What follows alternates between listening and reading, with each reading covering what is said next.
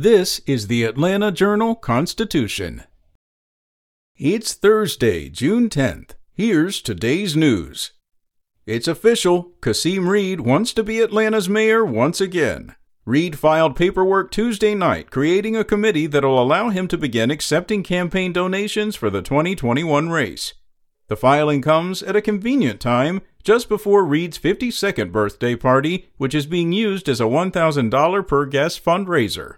There have been months of speculation about Reed's entrance into the race. His potential candidacy seemed to solidify last month when Mayor Keisha Lance Bottoms dropped out. Next, as Atlanta city leaders grapple with a rise in violent crime, police are turning to gun owners to put an end to crimes they say are completely preventable. The police department said it has 827 reports of guns stolen out of cars since the beginning of the year. Those weapons, the department said, are often used in violent crimes. The strong statement was made in Facebook post and comes as police departments and leaders across Atlanta work to address an increase in violent crime in the city. Last year, the police department investigated 157 homicides, the most the city had seen in more than two decades. So far this year, Atlanta police have investigated 62 homicides.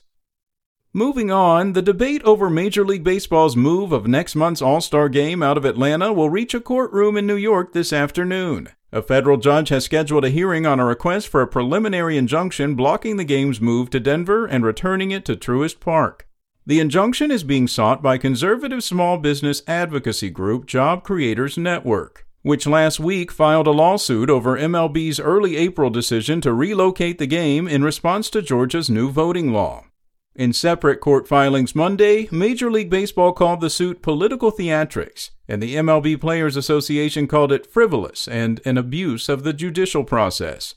Both argued that an injunction should be denied and the game played in Denver. And they say the best way to handle negative publicity is to get out in front of the situation. That's exactly what an Atlanta rapper charged in the December stabbing of a 17 year old Dunkin' employee did yesterday when a video of his arrest was posted to his 300,000 Instagram followers. Marquavis Goolsby, who goes by the stage name Day Day, was identified earlier this month in connection with last year's attack at the Union City Donut Shop. Union City Police said that they arrested the rapper in Suwanee on Wednesday afternoon on one count of aggravated assault. Shortly after Goolsby's arrest, a video of officers leading him away in handcuffs was posted to his Instagram page. That's all for today. Check back each weekday morning for more from the Atlanta Journal Constitution or go to ajc.com. Have a great day. SpokenLayer.